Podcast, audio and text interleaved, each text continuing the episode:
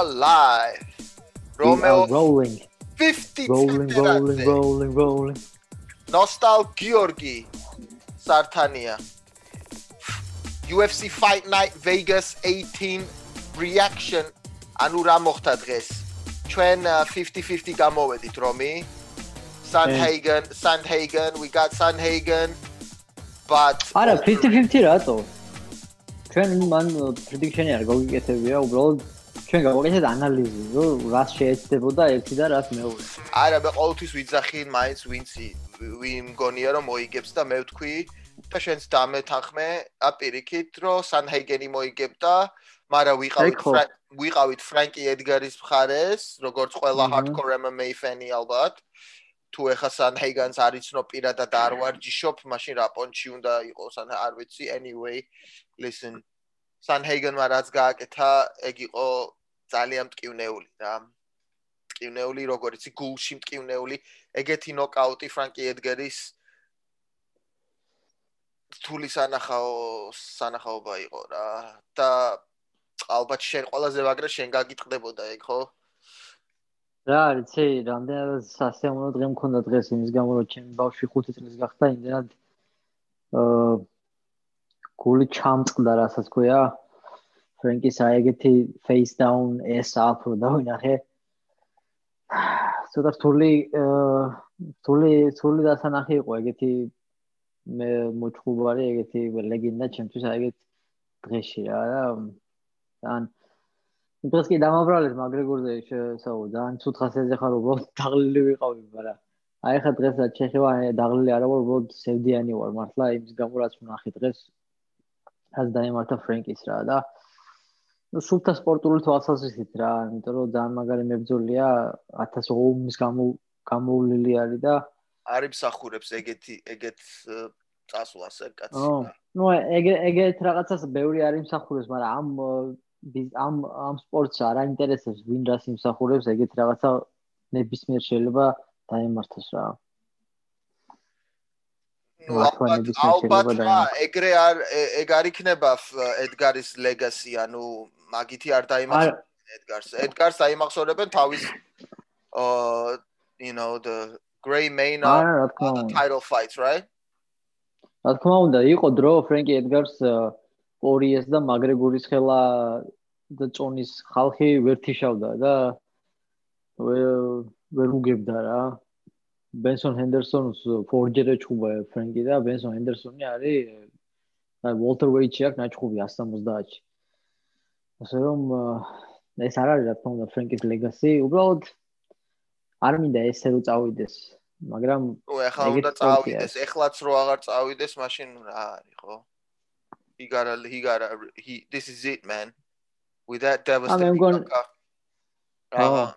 come on man არ მინდა რომ ტაგებული წავიდეს, მინდა რომ მოიგოს და მეერე წავიდეს, მაგრამ პრობლემა იმაშია რომ რომ მოიგებს, მე კიდე მოუნდება ჩხუბი და მე აი გამიკვირდება understatement არის რომ კიდე იჩხუბოს ფრანკი ედგარმა გამიკვირდება ის an understatement აღარ იჩხუბებს უკვე და ვინც მაგის მეგობარი ახლობელია ან აა მაგასთან ვარჯიშობს ალბათ ну ეხა შეიძლება რთული სათქმელი იყოს, მაგრამ ნამდვილი რჩევა იქნებოდა, რომ it's time bro, you know, it's time. It's time to move on. და გადავიდეს ეხა იმ იმაზე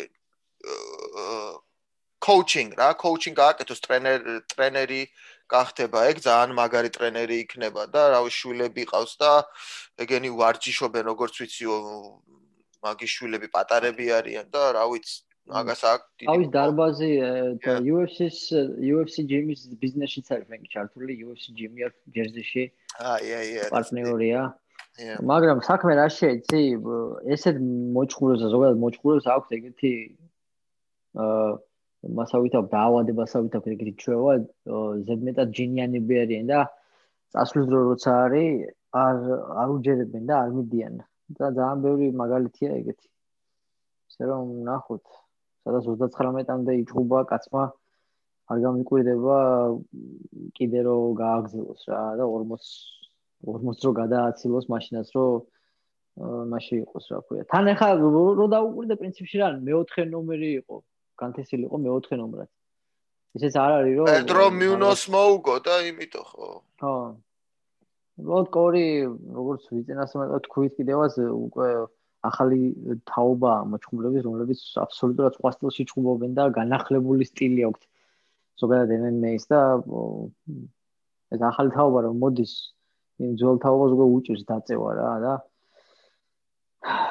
ბიჭო ის დართული გადასაყლაპია ეს ეს წაგება ფრენკიშის დაწონება და ფრენკიშის ის კორი საინთაიგენის ჯამპინგ ახტომბილი მუხლი არის და მაგარი რა ე ნაი დასაც ქვია აი გარი პიზდეცი.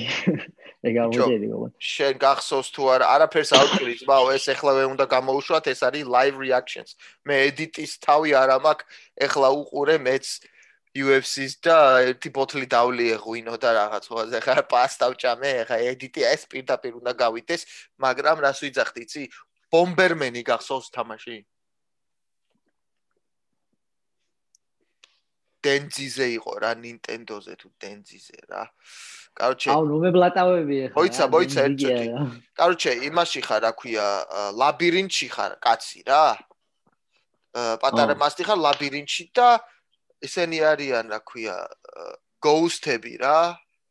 ghost-ები და ა იმ ghost-ებს უნდა აერი მოერიდო რა თორე რო შეეხები კლავენ პაკმენისავით არის რა და ოღონ ბომბები და ბომბები უნდა დაუდო რა. ზუსტად იმ დროს რო ის ჩამოვა გამოიწევა შენსკენ ან გაუხვევს ის ბომბა რო აფეთქდება და აი ეგეთ პონჩი იყო კორის ანთეგენის flying-ნი იყო ბომბა ზუსტად ზუსტად დაუდო ჰაერში სადაც იქნებოდა არც იქით არც აქეთ ეს იყო perfection bro. That knee was lethal fucking perfection bombermeni არის ძმა. არა ძალიან მაგარია კი კოლ მაგარია. ნუ რა რა შეიძლება ითქოს წაიკითხა გადაშლილი ციგნივით ფრენკის მოძრაობა. აა უყურა უყურა რამოდენიმე წამი დაჭირდა სულ რომ მიუხვდარიყო რა იქნებოდა ფრენკის მომდენო ნაბიჯი რა. აშკარად თან თავიდანვე ალბათ გათვლილი ექნებოდათ რომ ფრენკი შეეცდებოდა level change გაეკეთებია თავიდანვე. და level change 28 წამზე არის საუბარი, ჩემი საერთოდ. ხო და მაგას გეუბნები level change ანუ fake faking takedown-ი და კომბინაციით დამთავრება boxing-ით, როგორც ჩვევია ხომ. ხო, ანუ რა მუხლი არაცადა რა. დაახვედრა მუხლი ეგრევე პირველივე exchange-ში, პირველივე შეკინებაში და ეგ იყო სულ. Frankie is a legend. მაგრამ ნუ კომპლიმენტები კორის, კაი ბიჭია, კაი მოჭხუბარია. აა და ჩემი აზრით, ნუ მალე ვხედავ მაგის მომავალში ტიტულს თუ არა, ტიტულისთვის ბრძოლას მინიმუმ რა. და ალბათ სავარაუდოდ მოიგებს კიდევ ორ ტიტულს ეგ ბიჭი. ბიჭო, აი ზუიადი ორი ნაკაუტი დადო. ნეო. ზუიადი თქვა ზუსტად. დღევანდელი მეინი და კო-მეინ ევენტი ზუიადი მორივე ორივე თქვა რომ ვოლკოვი მოიგებსო უეჭველიო და აა სანჰაიგენი მოიგებს უეჭველიო და სხვათა შორის აა კიდე კიდე აქ ნათქვამი ლაზიშვილს რომ აა სანჰაიგენი იქნება შემდეგი ჩემპიონი. ო აა ვინც არ უნდა მოიგოს ეხლა აა სტერლინგის სტერლინგ and აა პიოტრიანის შეხვედრა, ვინც არ უნდა მოიგოს სენჰეგენი იგებსო მაგას რა. და ისე თქვა, რომ ზიკომ იანი მოიგებს ამასო რა. But I don't know. მაგრამ ზიკო არის მართლა ისა Magic Mac. თუ რა რას უძახიან ისა მაგრეგა Magic Mystic Mystic Mac-ი არის. ყველაფერს ყველაფერს იძახის ზუსტად როგორც არის რა. ანუ ზიკო respect to the LFA champ. Excuse me. ხო, კი, ზიკომაც გამოიცნო ზუსტად და ნუ ხო, წინასწარ თქვა კიდევაც ეგრე და ეგრეც მოხდა რა. კაი, ბიჭო, ვოლკოვზე გადავიდეთ მაშინ და მე სხვა ჩხუბებზეც რა. აა, ვოლკოვზე რა, რა ვიცი, აბა. I didn't like overrim at all. საერთოდ ვერ ვნახე overrim. სახში არისო არავინ ჩემ. ფუღურო იყო, ფუღურო. კი, თითქოს არიელი იყო. დღეს დღეს შენც მინდა გითხრა რომ ზუსტად რომ წერდი ჩხუბების დროს ზუსტად იმას წერდი რასაც მე კი არა, რასაც მე ვფიქრობ, კი არა, ზუსტად ისე აღწერე, რაც ხდებოდა და ძალიან ზუსტად აღწერე მართლა რაც ხდებოდა ჩხუბებში, თითქმის ყველა ჩხუბში და განსაკუთრებით event-ში ხო აი სიცარიელი იყო, მაგის თვალებშიც კი სიცარიელი იყო, რომ გამოვიდა და თითქოს აი ვერ ვერ დაიწყო თითქოს ჩხუბი რა. ძალიან როცა ოვერი მიხარა, აი ფეხი ხო უნდა იხმაროთო. თან რო ეჩხუბები ისა გოლიაც. რამ სიმაღლეა ეს ვოლკოვი, ხო? აი ფეხი ელემენტარულად წინ რო გაწიო ფეხს ფეხში მო ფეხი ფეხი ფეხზე ხო მოხდება ვოლკოვს საქმე რა შეეცი როცა ფეხს უტყამ აა თუ ლოუ კიქს აკეთებ ან ტანში უტყამ ძალიან დიდი შანსია რომ კაუნტერი გაგიკეთოს მოწინააღმდეგემ და სახეში მოგვხდეს მაგ დროს მუშტი რა. თუ მაინც და მაინც როცა ჰაი კიქს აკეთებ და თავში ურტყა მაგდროს უფრო ნაკლები შანსია კაუნტერის კი მაგრამ საერთოდ აუტპუტი არ ქონდა. თავში მოარტყი ამ ხო და აუტპუტი ხო თავში ვერ მოარტყამ ხო და ფეხები სუწინ არის და აუტპუტი ანუ დარტყმის რაოდენობა ქონდა ძალიან დაბალი ოვერიმს და სულ არ გოტრებოდა და იმ ხელა გოლიათი ხეკაცი რო გიდგას და თუ დაელოდები ხო დაგარტყამს ხო? ვერ იმასაკნა გიო ვერ მოუნახა ვერ მიუდგა ვერ არის მართლა შეცვალა სადა ჭიდაობა მაგრამ საერთოდ არ გამოუვიდა შესვლა ქონდა ძალიან ნელი და უხარისხო როცა შევიდა პარტერში შეეცა და გადაეყვანა კლეტკასთან ახლოს რო იყვნენ შესვლა იყო ძალიან ნელი. სანამ ეგ შევიდა ფეხში ორიმა კი არა და ბოდიში ვოლკომა მოახერხა მანამდე თვალის დახამხავება თვალის გაყოლება და მეორე პოზიციის მიღება. ძალიან ნელა შევიდა პარტერში ზოგადად ძალიან ნელა გამოიყურებოდა და აი როგორ გითხრა 40 წლის კაც გავდა პირველად თავის კარიერაში დღეს ოვერიმი რა რამდენი წლის წლისაც არის აი მაგდენ მაგასაკის კაც გავდა დღეს. და აა ეგეც ნუ რომ ორი ორი ლეგენდის ორი ლეგენდის კარიერის აი შეიძლება ბოლო ჩხუბებიც კი ვიხილე დღეს. არ ვიცი შეიძლება იჩხუბონ კიდე მაგრამ მომავალში მაგათ მომავალს ვერ ხედავ აი როგორც იცი აი ვარდებით მოფენოს მგონი იმდენად რამდენად მე მკივა გული როცა ამას ვამბობ ფრენკიზე განსაკუთრებით ვერ ხედავ დიდ რაღაცებს მაგის მომავალში უკვე დროა უკვე რომ ჩამოკიდოს ხელსაწყოთები კედელზე მგონი რა კი. და ორი ორივესთვის ალბათ ეს არის final chapter ახლა თუ ისეთი ჭუბი არ მოუძებნეს როგორც კლეიგვიდა და ჯონსონი იყო, ანუ არჩეული ჭუბი და არა ის, რომ ვიღაც ახალგაზრდა და ეხა კონტენდერი, ანუ ვისაც კიდე შანსი აქვს, რომ ტიტულზე იბრძოლოს. ეგ იყო მის მატჩი, იმიტომ რომ აა სანჰეგენი არის კონტენდერი, კონტენდერი, ანუ რომ მაგას აქვს დიდი შანსი, რომ იყოს ჩემპიონი, ხო? და ფრანკი სანჰეგენი ბოდიშო გაწყვეტე სენთეგენი გამორიცხული არ არის რომ საუკეთესო ბენთემვეითი იყოს კიდევ დღეს სოფლიოში. გამორიცხული არ არის. ამ წუთას. მიხედავს რომ კამარი არ აქვს. და იგივე იყო ვოლკოვს ვოლკოვ is a contender man. You know? the contender be versus uh arche guys who who basically are retiring you know new school მაგრამ კიდე რა ყველაზე მეტად რა ტეხავს იცი ხო ფრენკის შემთხვევაში. ოვერიმის შემთხვევაში რა არის იმ ნახეთ. ორი რაუნდი მაინც ნახეთ და შეხედეთ რომ უკვე ვეღარ ვეღარ დაიწყო ჩხუბი დაჟე კაცმა რა. ფრენკის შემთხვევაში რა ხდება? ეხლა ცოტა რთულია თან იმჯელო იმიტომ რომ რატო? ფრენკის შემთხვევაში ჩხუბი კი ვერ ვიხილეთ ეგრევე პირველი კონტაქტი პირველი დარტყმა დამთავრდა ნოკაუტით. ანუ ეგ შემთხვევის ამბავია თლიანობაში კი რა თქმა უნდა ოსტატობა ჭირდება მასეთ რაღაცას შესრულებას თლიანობაში მაგრამ თან შემთხვევის ამბავიცა შეიძლება და რამოდენიმე ინჩით მარცხნივ ყოფილიყო ეგ მუხლი და აცდენოდა ყბას და ოდნავ შუბზე გაერტყა და გაგზელებულიყო ჩხუბი. ისიც კი ვერ ვნახეთ უბრალოდ ნორმალურად რომ ფრენკი თუ რა რა კონდიციაშია დღეს.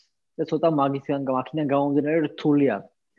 დასკვნების გამოტანა და ცოტა ნაადრევით შეიძლება იყოს, მაგრამ როცა ფრენკი ედგარი კაცი რომელსაც ორჯერ ამაზე უფრო მძიმე დარტყმებია გადატანილი თელი კარიერის განმავლობაში, ესე ამთავრებს პირველ რაუნდში ჩხუბს ეგრე ითიშება ეგ ცუდის მომასწავლებელია უბრალოდ და ძიმე საყურებელია უბრალოდ. It's over man. მოკლედ. ო ძალიან ძალიან ძალიან რთული გადასაყლაპი არის ეს მარცხი ფრენკისთვის და ფრენკის გულშემატკივრებისთვის დარწმუნებული ვარ ჩემი ჩათვლით მაგრამ life goes on. აი ესა მოიცა ეხა რახან უსებს სტრაფად ვაკეთებ ეს ხო ეპიზოდი წესით არ არის მაგრამ გონი ეპიზოდი გამოვიდა ნახევარი საათი ოლაპარაკობ listen let's get to main cardis fight of the night road quit გონია თუ არა რომ მართლა იყო ეს fight of the night ჩვენ ვივარაუდეთ დარიუში პერეირა ან ესა ჯონსონი და გუიდა ჯონსონი და გუიდა ჩემი აზრით იყო fight of the night ხო და პერეირა დარიუშიც შეიძლება ну ну რაც ვივარაუდეთ პრინციპში გამართლა მაგრამ მე უფრო მაინც ჯონსონი და გუიდას ხუბი უფრო მომეწონა უფრო უფრო მაღალი ტემპი იყო უფრო. და რატომღაც უფრო მომეჩვენა რომ უფრო უფრო სანახაობრივი მატჩი ეგ იყო უფრო რა. აა თუმცა არ ვიცი შენ შენ როგორ ფიქრობ რა აა მე მე ნამდვილად ფიქრობ რომ დარიუში და ფერერა იყო fight of the night და სხვათა შორის სხვათა შორის UFC მე ხლა გამოაცხადა და ეს მე ნანახი არ მქონდა. უბრალოდ მზად მქონდა რა ტელეფონში მაინც რა. დარიუშის ხუბი? კი, არ არის, არ არ არის ისა. არ არ არ ვიყავი მაგაზრისგან მე შორს უბრალოდ მე რატომღაც ის უფრო მომეწონა შეიძლება მეორჯერ რო უყურო ორივეს აა აა შეიძლება უკვე სხვაზე დავდგე, მაგრამ რაღაც ლაივ ლაივში რო უყურებდი, ეგრე მომეჩვენა რა. მაგრამ ორივე კაი ჩხუბი იყო, კი. მაგარი და სასწაული არც ერთი არ იყო, მაგრამ კაი ჩხუბი იყო ორივე. უბრალოდ რა არიცი, გუიდა არის დაუღლელი ადამიანი და მაგის ჩხუბები უფრო ყოველთვის არის მაღალ ტემპში მიდის, ტემპი არ واردება ფაქტიურად. ან დააგებ, თუ დააგდე ტემპი, ანუ და აყვე. იმიტომ რომ ტიპი არ ისვენებს აბსოლუტურად არაა. ყველა ჩხუბი მოიგებს თუ წააგებს დახტის ჩხუბის მერეც აი სუ ეგრეა სუ დახტის ელოდება იმას გადაწყვეტილებას მსაჯების და სუ და აი დაუღლელი ადამიანია და გასაოცარია საიდან აქ ამდენი ენერგია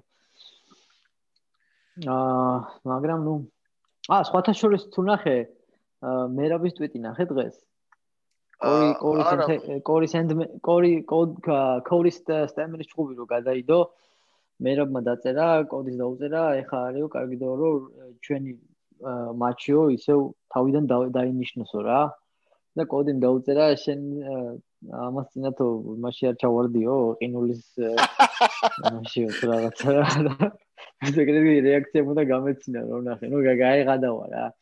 მაგრამ ესე არ იქნება ორიგო მაგათი ჭუბი რომ დაინიშნოს ბოლო-ბოლო და რო იჭუბონ უკვე რა ძალიან საინტერესო იქნება. მაგათ შერკინები ანტოჟა versus cape. ბიჭო ის cape იყო დებუტანტი. რა პირველი ჭუბი იყო და პანტოჟა არის მეხუთე ნომერი ranking-ში და ეგრევე დებიუტზე ჭუბები მეხუთე ნომერს ანუ რამხელა შანსი არის ხო?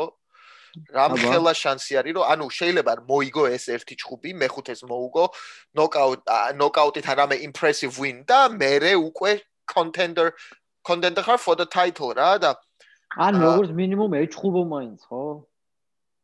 Exactly that's my point. That's my point. ანუ ის ვითომ მაგრამ არიაჟობდა რა.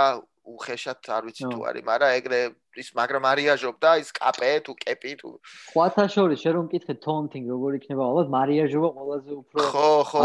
თარგმანია თონთინგ ხო ქართული არ არის ალბათ მარიაჟობა მაგრამ ჩვენ შევა როგორც ქართულად წავა წავა. ხო და ის მარიაჟობდა რაღაცებს, მაგრამ საერთოდ ის მარიაჟობასაც ცოდნა უნდა ძმაო. He was waiting playing counter strike game, ხო?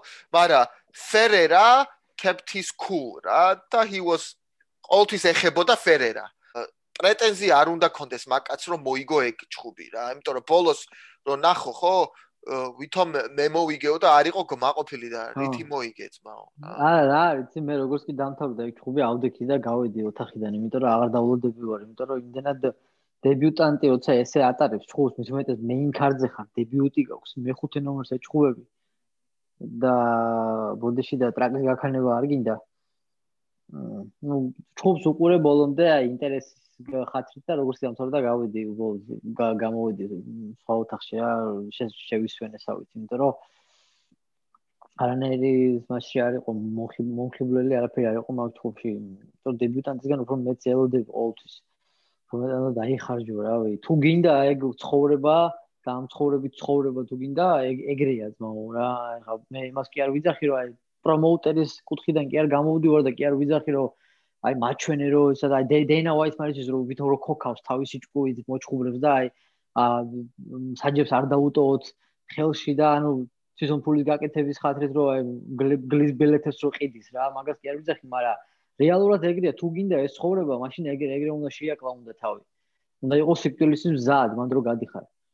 ეგრეა არ გამოდის მე კაპეს ხუბები ჩხუბები ნანახი, кейფის ჩხუბები ნანახი არ მქონდა და ამ ჩხუბიდან ბევრი არაფერი არ დამინახია მაგრამ შევატყვე რომ აშკარად არის მაგარი სტრაიკერი.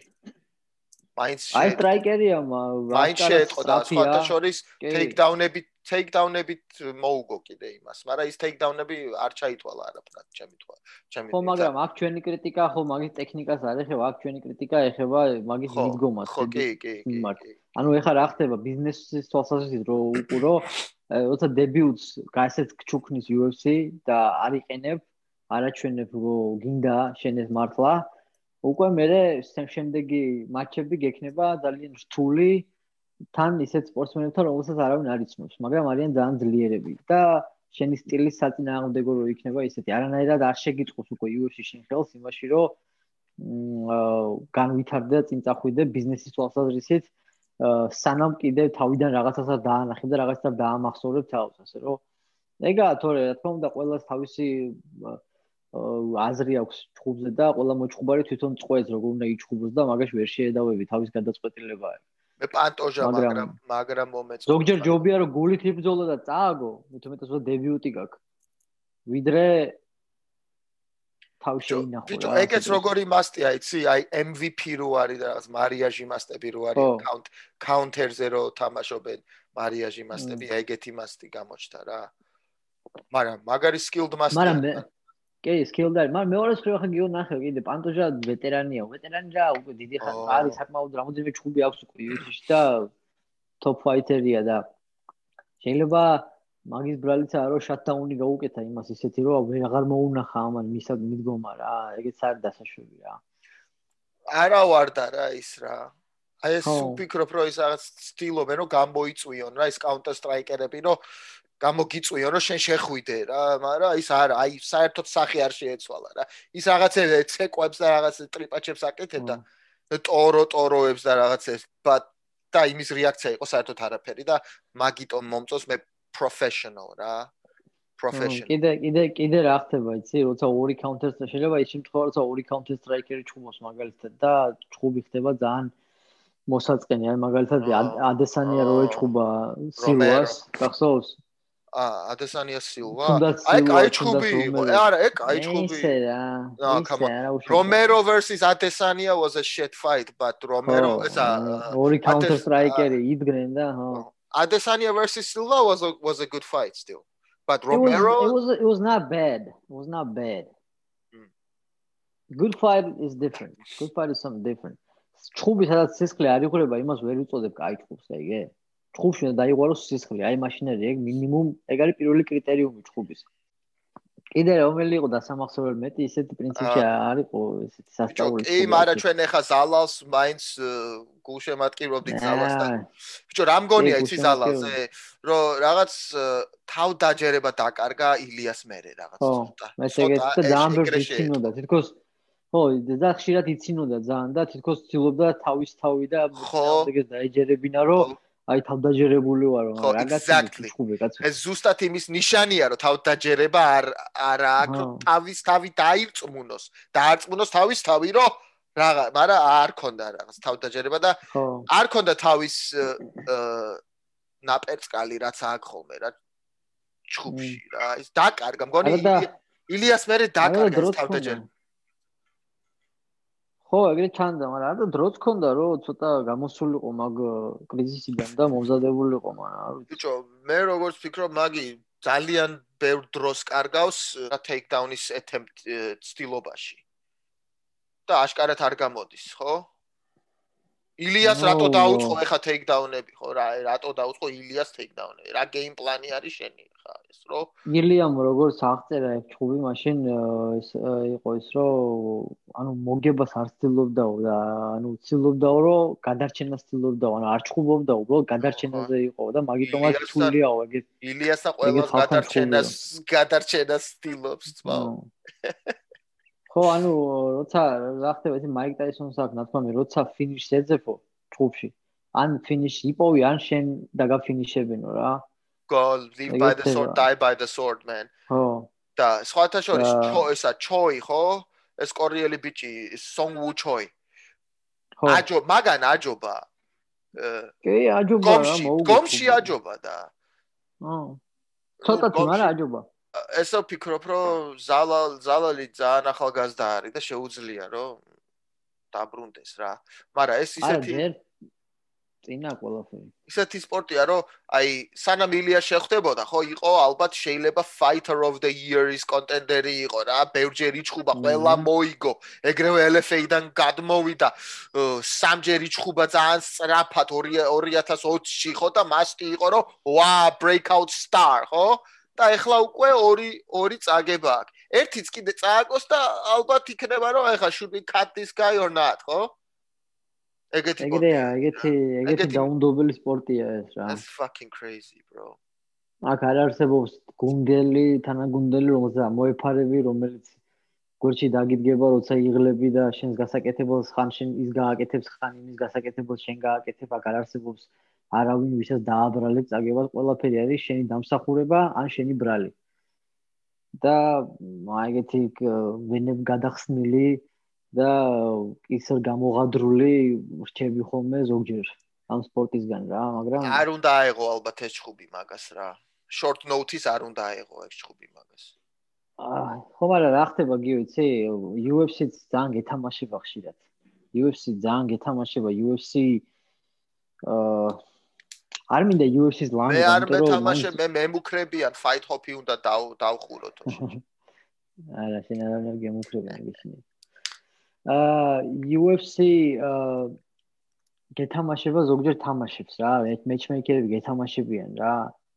აი მაგალითად გეტყვიან რომ შემოგთავაზებენ ჩხუბს. აი აი ეს ჩხუბი. თუ უარი თქვი ზოგჯერ მე გეტყვიან რომ კაი მაშინ 6 თვე საერთოდ არ შემოგთავაზებთ არაფერს იჯექი უბრალოდ ისეო რა და ზიხარ აი ელუდები არ ჩხუბი არ ფულს აკეთებ არ ჩხუბი გაქვს არაფერი და მე ვიღაცამ ყოველს შემოგთავაზებენ ისე გაიგე როცა თუ რაღაცა სუდა დაამახსოვრე თავი matchmaker-ზე UFC-ს ხო ერთხელ. მე გერხევა რა. Relationship ურთიერთობა და პოლიტიკა არის. აი ეს ნო ჯო სილვა იყო პირველი UFC-ს ისტორიაში matchmaker-ი და ჯო სილვაზე იძახის ბევრი მოჩხუბარი დღესდღეობით უკვე პენსიაში გასული რომ სად თუ შემხვდაო აი დაულეწაო რა, დაუბრიდაო, იმენა მოკლაო, მაგის გამო მე კარიერა ჩამეშალაო რა. ტიპი აი გველი იყო სულ და კობრა რა, ესეც სისინა. მაგრამ ეგეა ბიზნესია რა. აი ხე მაიკ დეივისი გიგას გიგასთან რო უნდა ეჩხუბადო. ო, ცხლაჯერ. ცხლაჯერ არა, არა სამჯერ ნამდვილად გაუქმა რა ჩხუბი. შეგ რა ჩვენ ვიცით. I'm just talking shit. და შენ კიდე ერთი კაცი ახსენე ვალიევი პრილიმებზე გვაყოფილი ხარ მაგის შესრულებით? კი, კი, გვაყოფილი ვარ, კი. ამჯერად ის გააკეთა რაც უნდა გაეკეთებინა წინა ჩხუბის. წინა ჩხუბის უნდა მოეგო მაგას და ნოკაუტით წააგო აბსოლუტურად სისულელე გააკეთა, გიჟი ვითო შეუვარდა ეგრევე. აი ესე ჭკვიანურად უნდა მიუდგეს ნოკაუტი და ფინიში მოვა მე ნელა, მაგრამ მომეწონა როგორც მიუდგა ჩხუბს ამჯერად და მაყოფილი ვარ კი ნამდვილად და ჩემი აზრით მაგას აქვს მომოვალი უბრალოდ ძალიან ტემპერამენტიანი აშკარად ეთყობა და უნდა მოთოკოს თავისი ემოციები არენაზე რა ოქტაგონში და ყველაფერი კარგად ექნება მაგას მე მგონი რა. და სანამ დავამთავრებთ let's wrap it up brother. Let's so you know we can release this quick და ამ ამ კვირაში გავაკეთოთ ერთი ეპიზოდი UFC 2580's preview. uh Usman oh. versus Gilbert Burns. ხო რომ იგავაკეთო თავცილებლად. ამ კარტაზე არის კიდე კაი ჩხუბები სხვათა შორის Ricky Simon versus Brian Keller. Brian Keller, Ricky Simon. That's I think შეიძლება ეგ fight of the night იც იყოს. Brian Keller თუ Kelleher. Keller or Kelleher. აა ხო, Keller, ზოგი Kellers უძახი ზოგი Kellehers.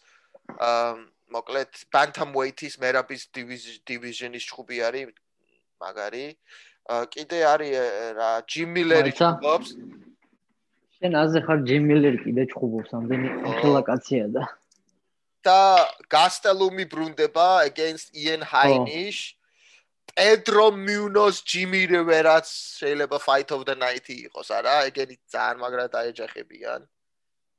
არა, მაგარი ჭუბები ამ ამაზე ძალიან. მე ძალიან მაინტერესებს ფოთაშორის არ ვიცი ხა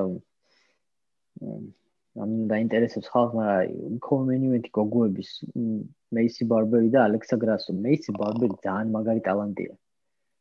ბოლო ჭუბი წააგო, იმიტომ რომ შუა ჭუბში მიიღო ტრავმა, თორე 10-დან 10-დან 11 ჯერ მოუგებდა მაგას იმას როქსანა იმას რა გვარი ეს გოგო მოტაფერი მოტაფერი 10-დან 11 ჯერ მოუგებდა მაგას რა არ ვიცი როგორ შეიძლება მაგრამ ეს ერთ დღეში ორჯერ შეუულია მაგი აგოგოს მოგება მესი ბარბერს ძალიან მე ალექსა გრასოს თვალებში ცოტა ვიკარგები ხოლმე და I might not ალექსა გრასოს მაგარი მაგარი ზარმაცი ზარმაცი საყვარელი თვალი აქვს რაღაცა. ო მას ჩემ თორი ნახავს. ხო ნახავს ხო მოკლედ ეს იყო ჩვენი ჩვენი სტრაფი რეაქცია ეგრევე UFC-ს Fight Night-ის შემდეგ და ვეცდებით ხოლმე რომ ესე გავაკეთოთ სტრაფი რეაქცია და ამ კვირაში დავბრუნდებით რომ გავაკეთოთ UFC 258-ის მიმოხილვა, ხო? ცელი. ე, საშინაო დავალებასაც გავაკეთებთ. ხვალდილით და საღამოთი უკვე შემოსრიალდებით ესე. ოს. ცხოვრებაში. ჰაი. დროებით. Best country Georgia. That's what I'm going.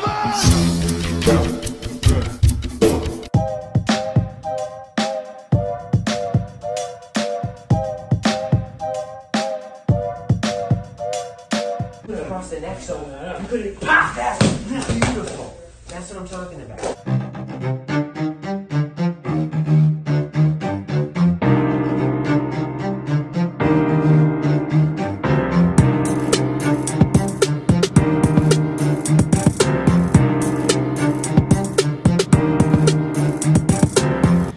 Was his big mistake. Fight for Georgia.